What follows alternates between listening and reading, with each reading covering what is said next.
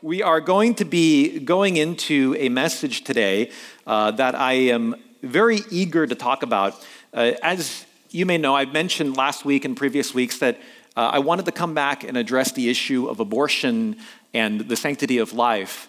Uh, eight weeks ago, about eight weeks ago, uh, Roe v. Wade was overturned, and Christine and I came up and we gave a, a statement about you know, what, what we believe and, and what we believe the Bible teaches about this, this very controversial subject in our society now.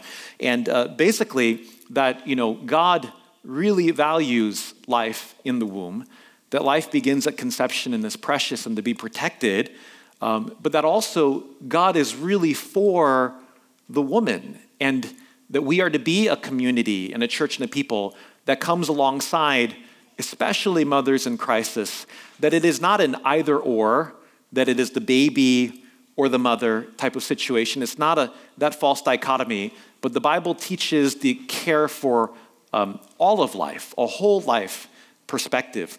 And we didn't have time because we're in missions month and a lot of different things were going on, but I've been wanting to come back to this topic and to look at what the Bible has to say about it, to go a little bit more in depth. There's so much to talk about here that there's no way that we can do it in, in one sermon, but hopefully this will be helpful and, and a, a beginning to uh, at least uh, you know maybe something new some information for you from the bible that is helpful maybe maybe convicting.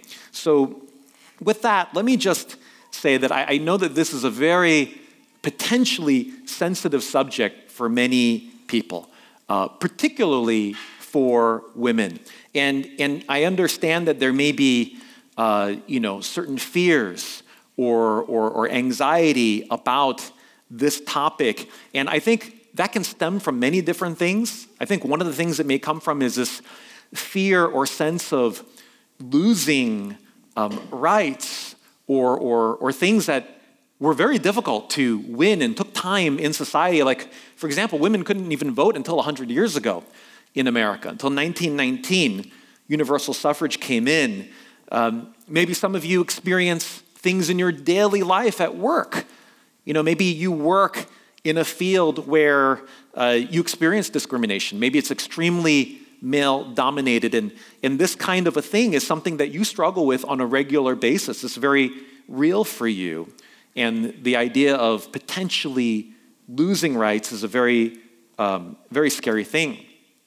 Maybe some of you have, have witnessed relationships in your life that were uh, between men and women uh, that were definitely not modeled after the scriptures. It says that the husband is to love the wife as Christ laid down his life for the church. That's how husbands are to love their wives. But instead, maybe you witnessed abusive relationships that um, really have created a sense of fear or trepidation within you. Maybe uh, the, the horrific situations of rape or incest that we see, uh, you know, put on the, the news or the, the newspapers creates a sense of fear. What about those situations? What about the situations where the mother's life is at risk? Does that mean that mothers don't matter? There are so many different thoughts and maybe many different thoughts that create different feelings within us. So I, I understand that this can be a very delicate situation. So um, hopefully, hopefully some of those things can be addressed today, and we can especially look into what the scriptures have to say about this topic. But can we begin uh, with prayer? Let's, let's pray together. Father, we come before you, Lord, and we pray that your Holy Spirit would be present in this place. Lord, we pray that your peace would rest upon this place, upon every heart upon every person, man and woman, in this room, outside, over Zoom. We pray for your Holy Spirit's presence and peace to be here.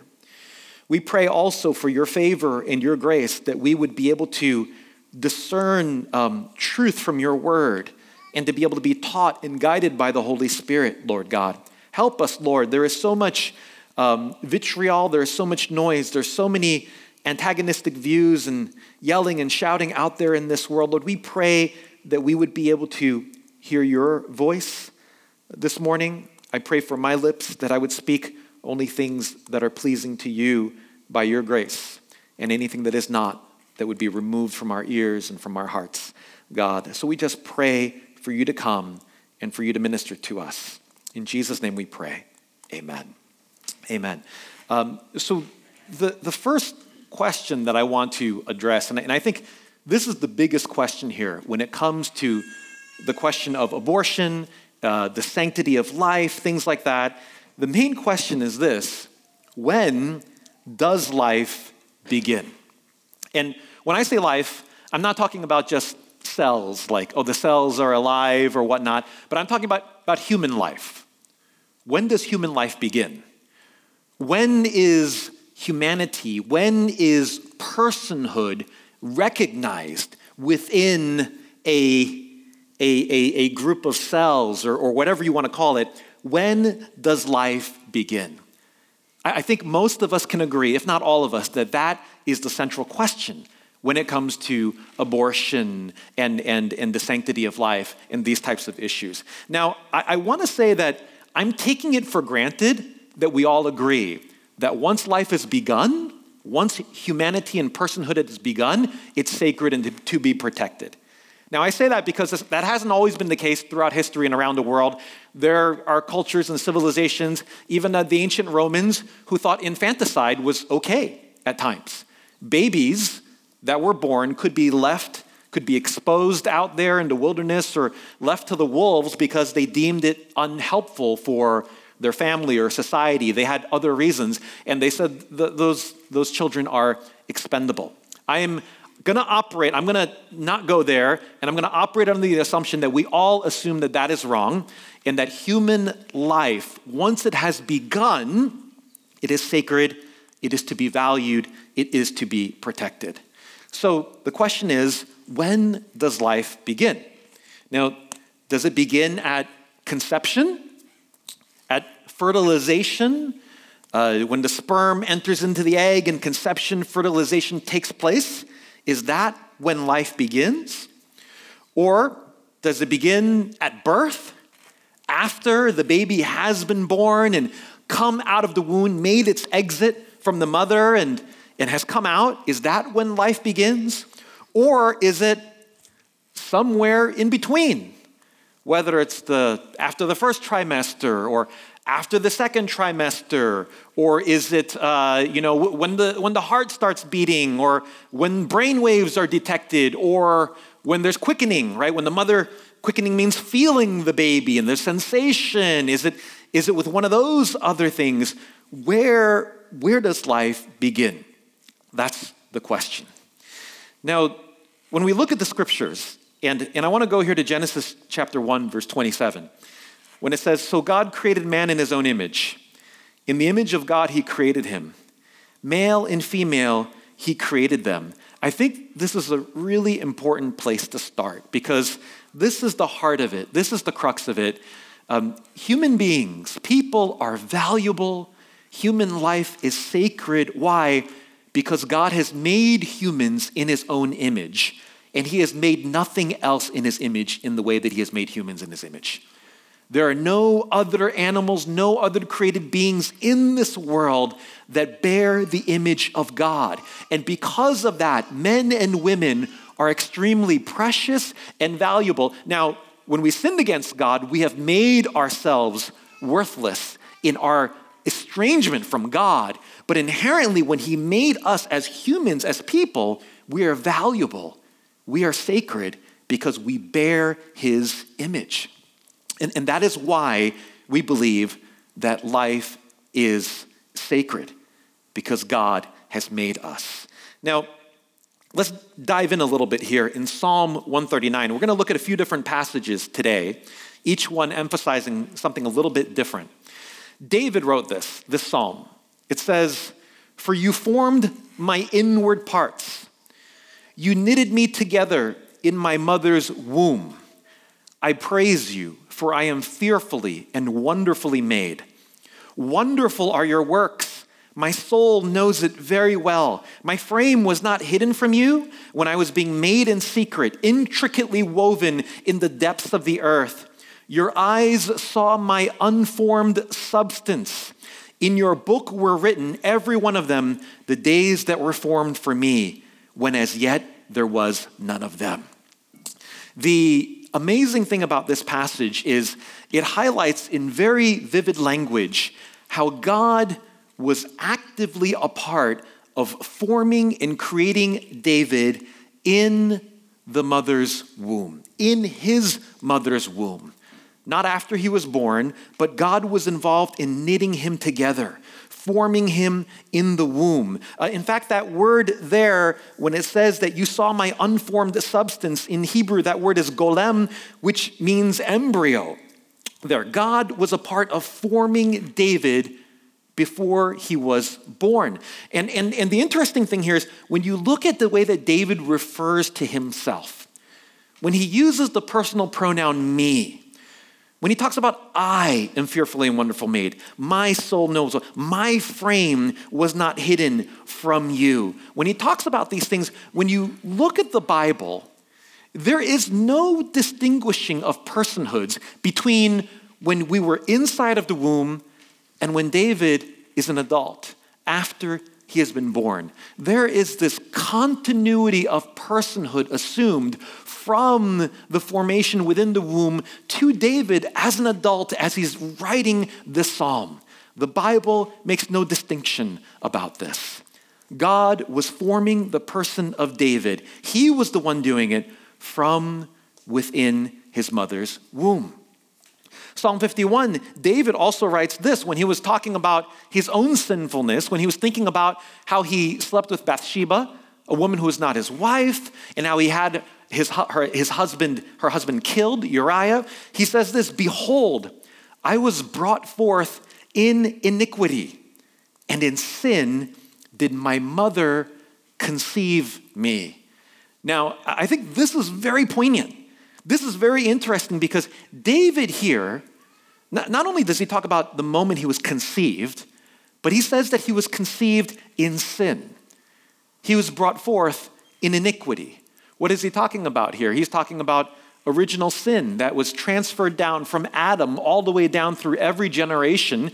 This is why Jesus was conceived by the Holy Spirit and not of Joseph, in order for sin to not be transferred to him. But David here, he assigns a moral status to whether you want to call it a fetus, embryo, whatever you want to call it, zygote, David assigns moral status to that which was in the womb, to that which was conceived. Now, the point of this is this it would be very strange. I think it would be very weird to assign moral status to a clump of cells or to a bunch of tissue. Moral status is assigned to morally moral beings, beings with the possibility of morality, beings with souls. Morality is assigned to humans, to those who have personhood. I think David makes it very clear that God is the one who has formed us. John Frame, author of Medical Ethics, uh, a Christian, he's a Christian, he wrote, The personal continuity between David's fetal life and his adult life goes back as far as conception and extends even to this ethical relation to God. David was a person and an ethical person at that, even from conception within his mother's womb. Now, I, I think this is really, really relevant to uh, the conversation, what's going on in society. Uh, you, you, know, the slogan uh, nowadays of the pro choice uh, group, uh, my body, my choice, right? And, and we, we hear this espoused as kind of like the banner of the pro abortion, pro choice group, my body, my choice. Uh, as, as a woman, not, not me, but as a woman, I have um, sovereignty over my body. I should be able to have choice of what I do with my body and what happens with my body. And to that I say, yes, yes, amen to almost everything in life, right? Like, yeah, absolutely. You can wear what you want. You can, you can eat what you want. I can, I can give you advice about what to eat, but you don't have to take it. You can eat what you want. You can wear what you want. You um, can be in a relationship with, you know, uh, the guy that you want to be in a relationship, not the guy I tell you have to be. You know, like you can, there are so many things that you have choice over.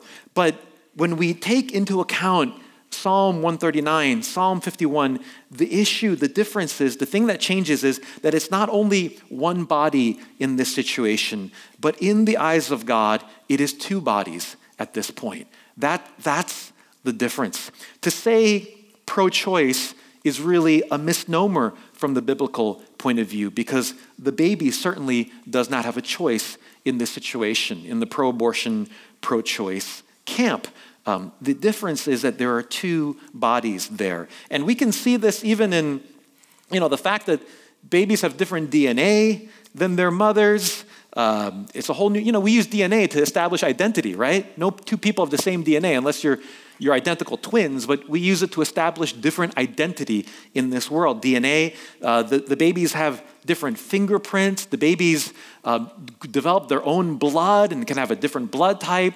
These are different human beings, there are two bodies there, there are two people, one of them being a new life that is formed by God. Now, going on here in Isaiah 49, verses 1 through 5, Isaiah says this Listen to me, O coastlands, and give attention, you peoples from afar. The Lord called me from the womb. From the body of my mother, he named my name. He made my mouth like a sharp sword. In the shadow of his hand, he hid me. He made me a, uh, he made me a polished arrow. In his quiver, he hid me away. And he said to me, You are my servant, Israel, in whom I will be glorified. But I said, I have labored in vain. I have spent my strength for nothing and vanity. Yet surely my right is with the Lord, and my recompense with my God. And now the Lord says, He who formed me from the womb to be his servant, to bring Jacob back to him, and that Israel might be gathered to him. For I am honored in the eyes of the Lord, and my God has become my strength. Now, here in this passage, not only do we see once again this language of God is the one who forms in the womb, he formed Isaiah within the womb, but God also forms us. He formed Isaiah, he forms us for a purpose as well.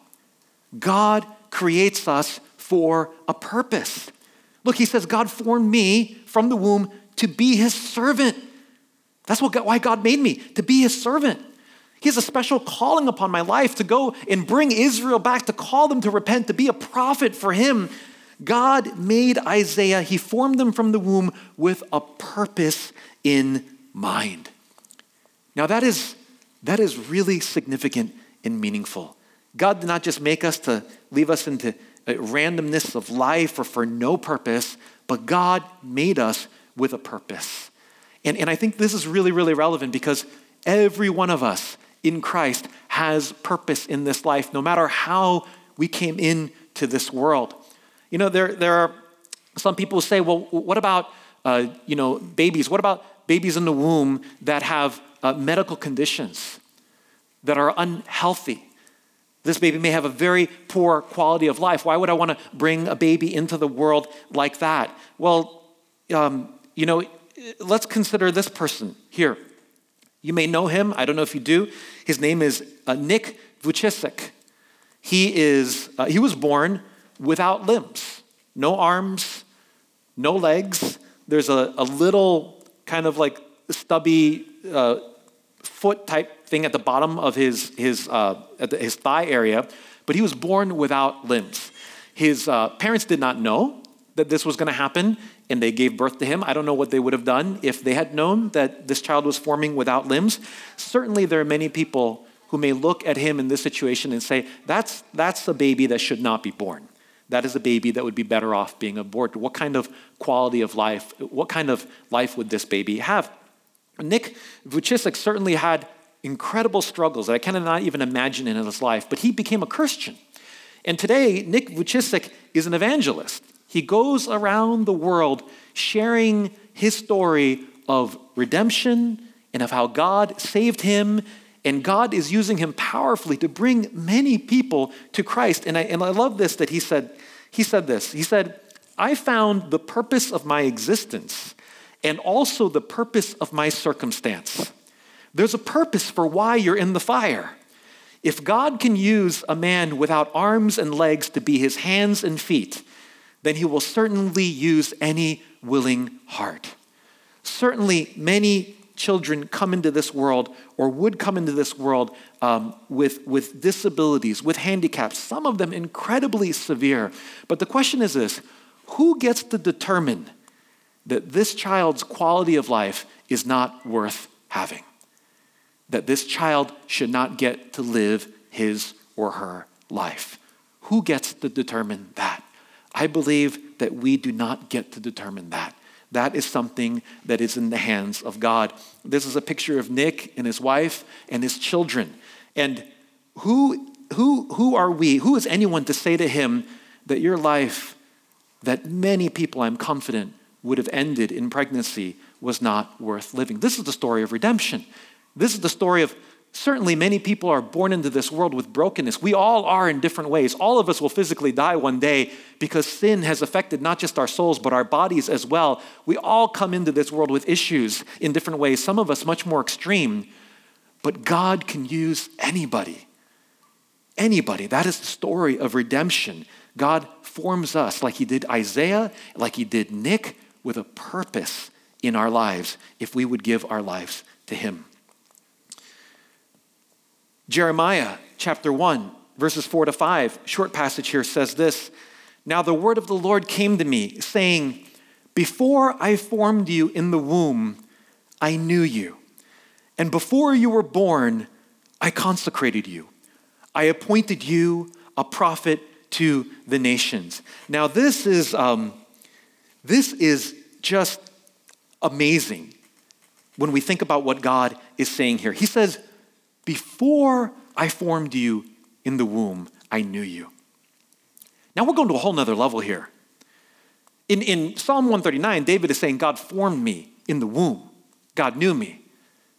Isaiah is saying, God didn't just make me, He made me for a purpose in this life, in this world.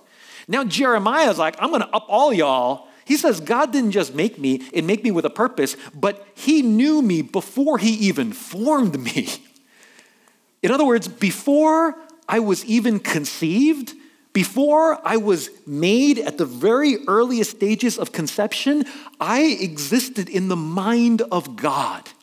He knew for all eternity, or however time worked before time even existed in God, before anything there, anything existed, He knew me. That there would be a time where He was going to make me for a purpose in this world. It, it zooms us out from life beginning at conception and then being born and then living life in this world to something that stretches back to before I even formed you in the womb, I knew you. Brothers and sisters, the Bible presumes a continuity of personhood in God. It presumes that God is the one working and creating, and He had a plan from before eternity for every child that is to be born in this world. And that is a sacred, precious, wonderful thing, and something that we should not come and interrupt.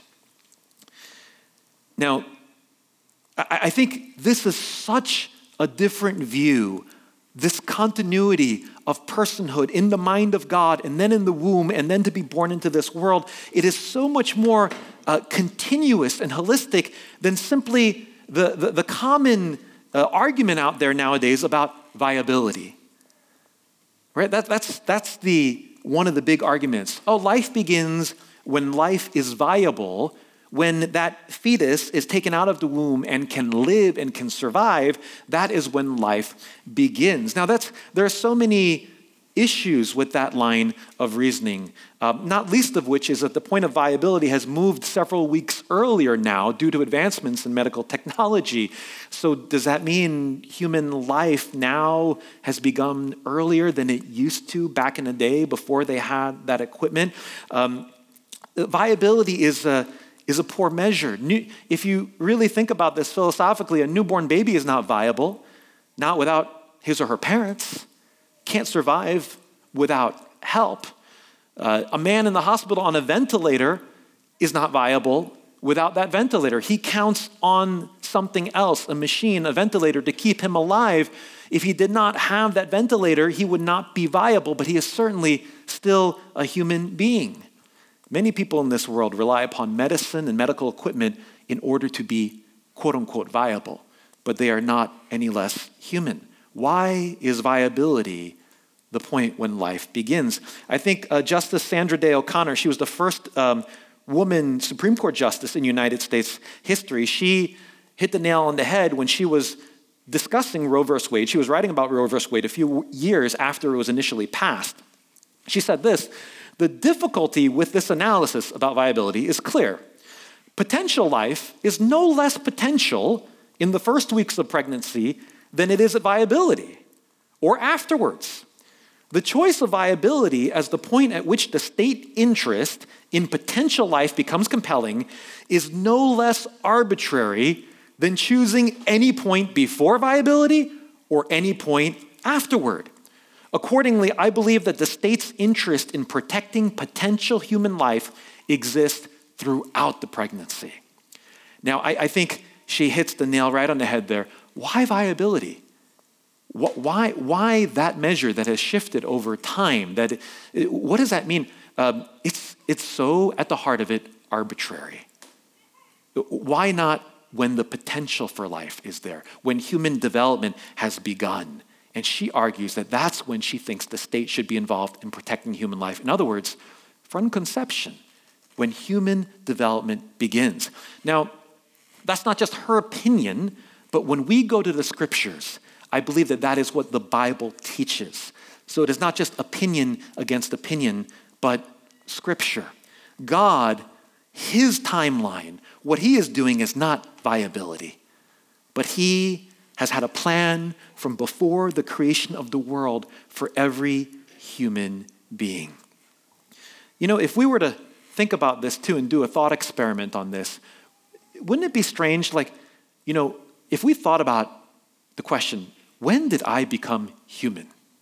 If we're looking for a point in the spectrum, did I become human after I came out of my mother's womb? So, was I not human two minutes earlier when I was still inside the womb? Did I become human after I exited the womb? If so, at, at what point in the birth canal did I become human? Was it like at a certain right in the midpoint of the birth canal and then I crossed it and I became human? What if what about C-sections? Am I not human when I'm still inside until they take me out of it? When the doctor sees me, I'm still not human? Am I, am I human starting in the third trimester? So in my second trimester, then at a certain point, I hit a certain second and I become human and I have personhood, but I didn't before that? Is it when, or my brain waves start, my heart starts beating? I, I think, you know, at least for me, when I think about this line of reasoning, I don't, I could see the arbitrary nature of it. And, and I don't think this is the line of thinking that, um, that makes sense, and certainly not what the scriptures teach. Brothers and sisters, this is such an incredible view of humanity. So far above and more beautiful than the nihilist philosophies that say that there's no purpose in life. We are just a clump of cells that somehow manage to survive. There's no real purpose, many atheists say. The Bible says, no, we have incredible purpose from before we were even created. Now, I, I, I do, um, I do want to say, you know, uh, in case, cases of, of the difficult, the horrendous cases of rape and of incest that I could not imagine experiencing, um, rape, let alone becoming pregnant through rape. It's an, it's an unbelievably difficult circumstance. It is a tragedy, it is a horrific thing that I would never, no one should ever wish upon anyone. But when I look at the scriptures, what I, what I cannot help but feel and conclude is that just as the mother, as the woman is a victim in this situation, the child is a victim as well. The baby is a co victim. The baby coming into the world in this way is a victim as well, along with the mother. And to to kill the child is to um, add, add tragedy upon tragedy. I was reading in the, uh, the Journal of Obstetric, Gynecologic, and Neonatal Nursing, not that I normally do that, but for the purposes of, of this um, message, I was reading about a case in which uh, uh, they were doing a case study on a woman who was raped and became pregnant through rape. And this woman, who they, um, you know, they didn't reveal her name, they just called her um, uh, MR by her initials. And it says that she considered multiple things. She considered abortion, aborting the baby that was within her because of rape. But she says because she considered it a living thing, she, she couldn't do it, so she didn't. So she decided to carry the baby to term. She considered giving the baby up for adoption, which is, man, if a woman carried a baby to term in that situation and gave it up for adoption, that would still be a heroic, incredible thing. For her, she thought, maybe I'll give the baby up for adoption. And when she gave birth, she actually did run out of the hospital. She, she fled the hospital. She abandoned the baby um, because of what she was going through, understandably, emotionally at that time. But later, she came back and she wanted custody of the baby. And she says the reason is this quote, she said this, this is her reasoning, quote, once we saw he wasn't a monster, I couldn't give him up, end quote. And you know, as, as unbelievably nightmarish as that scenario is for this woman, I think that she saw something that is very true that the child was not the monster. The monster is the man who raped her. He's a monster. But the child, like her, was a victim of that monster as well. And it's an incredibly difficult situation. But I do believe that the baby is a victim as well and, and worth protecting. Also, in cases where um, therapeutic abortions, as they're so called, which is when the life of the mother is at stake, I, I believe that in that situation, it is, you know, um, at times the life of the mother may be saved, at times the life of the baby may be saved. It depends on the situations, but the goal there is not to take life, the goal is to save life. And sometimes in that instance, maybe the mother's life is the one that needs to be saved. And that is understandable. But because of the sanctity of life, some mothers will heroically even put their own lives on the line to try to save the baby. Why do they do that? Not because it's a clump of tissue or cells, but because the mothers believe that that is a life, that that is their child, and they will heroically even put their lives on the line. But in the, these situations, sometimes we save the baby, sometimes we save the mother. The point is that we are trying to save life, not to take life. Brothers and sisters, um, being pregnant and giving birth is an incredible blessing from God. The psalmist says, Behold, children are a heritage from the Lord the fruit of the womb a reward. But in our society, it almost feels like giving birth, pregnancy has become a curse. It has become a curse. It is not a curse, it is a blessing from God. Uh, the pain of childbirth is a curse. That we see in Genesis 3. Now, when we work the field, when the Bible says men go out and work the field, it's hard. It doesn't just create fruit or vegetables for you anymore. There are thorns and thistles. You have to work hard. That was a part of the curse of us sinning against God. It says for women, childbirth will now be a painful thing. The pain was the curse, but not the children themselves, not pregnancy itself.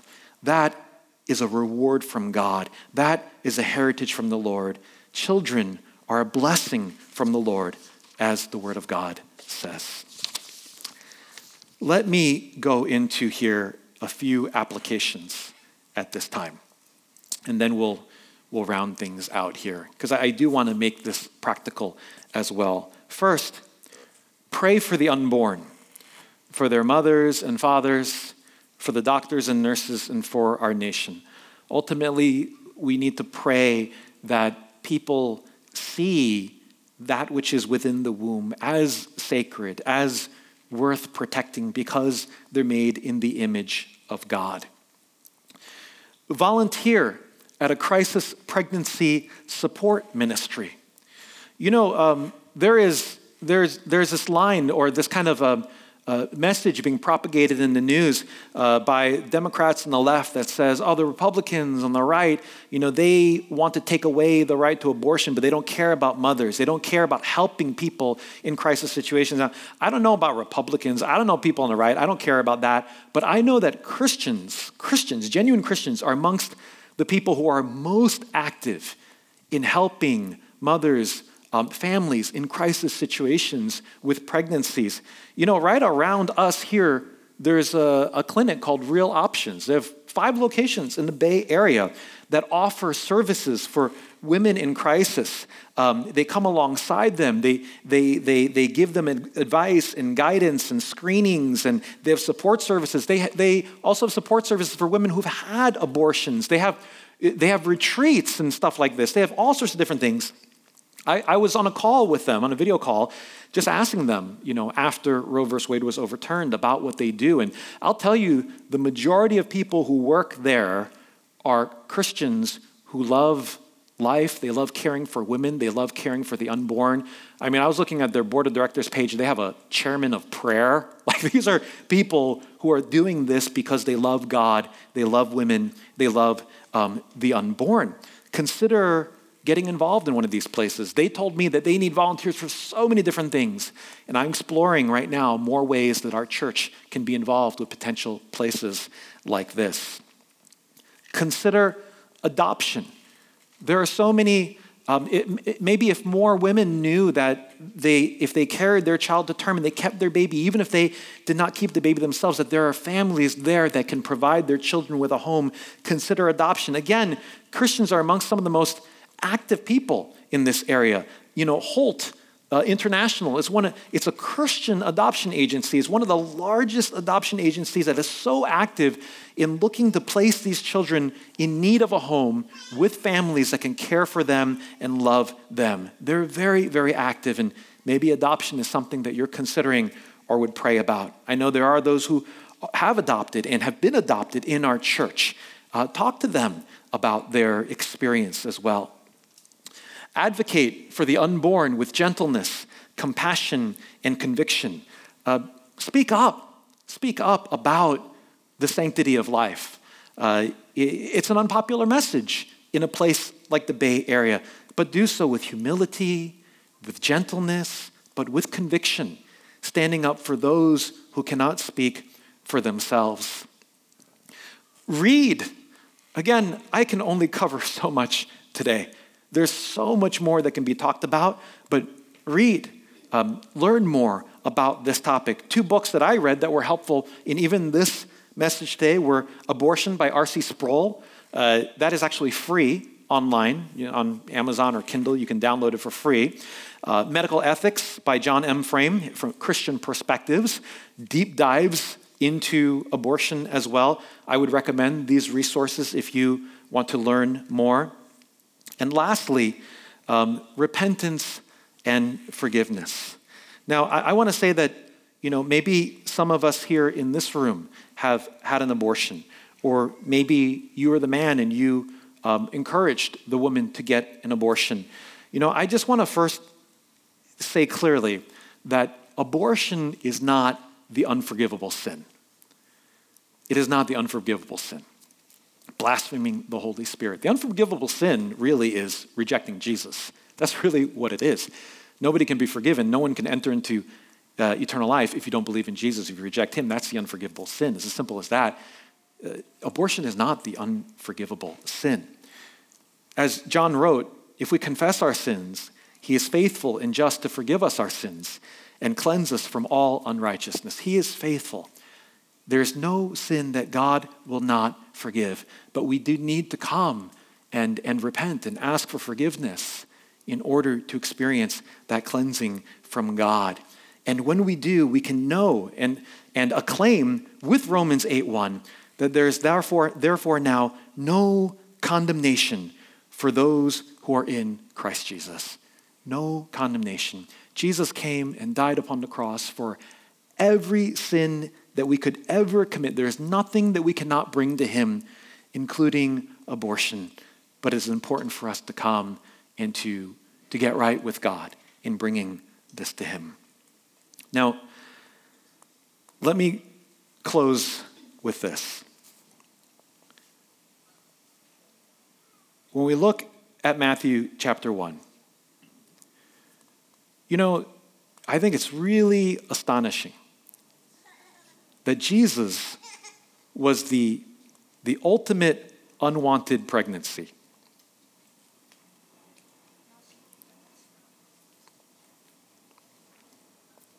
That's how he came into this world. Uh, his father didn't want him, he was going to leave Mary. And it took an angel to come and tell him, Joseph, don't leave. That's from God. That's how Jesus entered this world as an unwanted pregnancy. Jesus was the ultimate illegitimate child. You know, some commentators say that when the Pharisees said to him, We were not born of sexual morality, we have one Father, even God, that they were making a dig at him. You were, you were born out of wedlock. We don't know who your father is. He was the ultimate illegitimate child, so to speak. This is how our God chose to enter into this world. And the Bible says that he scorned the shame. He scorned the shame of the cross, dying the death of a thief, of a criminal, and he did not consider the shame of entering into this world as an unwanted pregnancy, considered an illegitimate child he did not let that stop him from coming into this world to save us. That's how Jesus entered this world.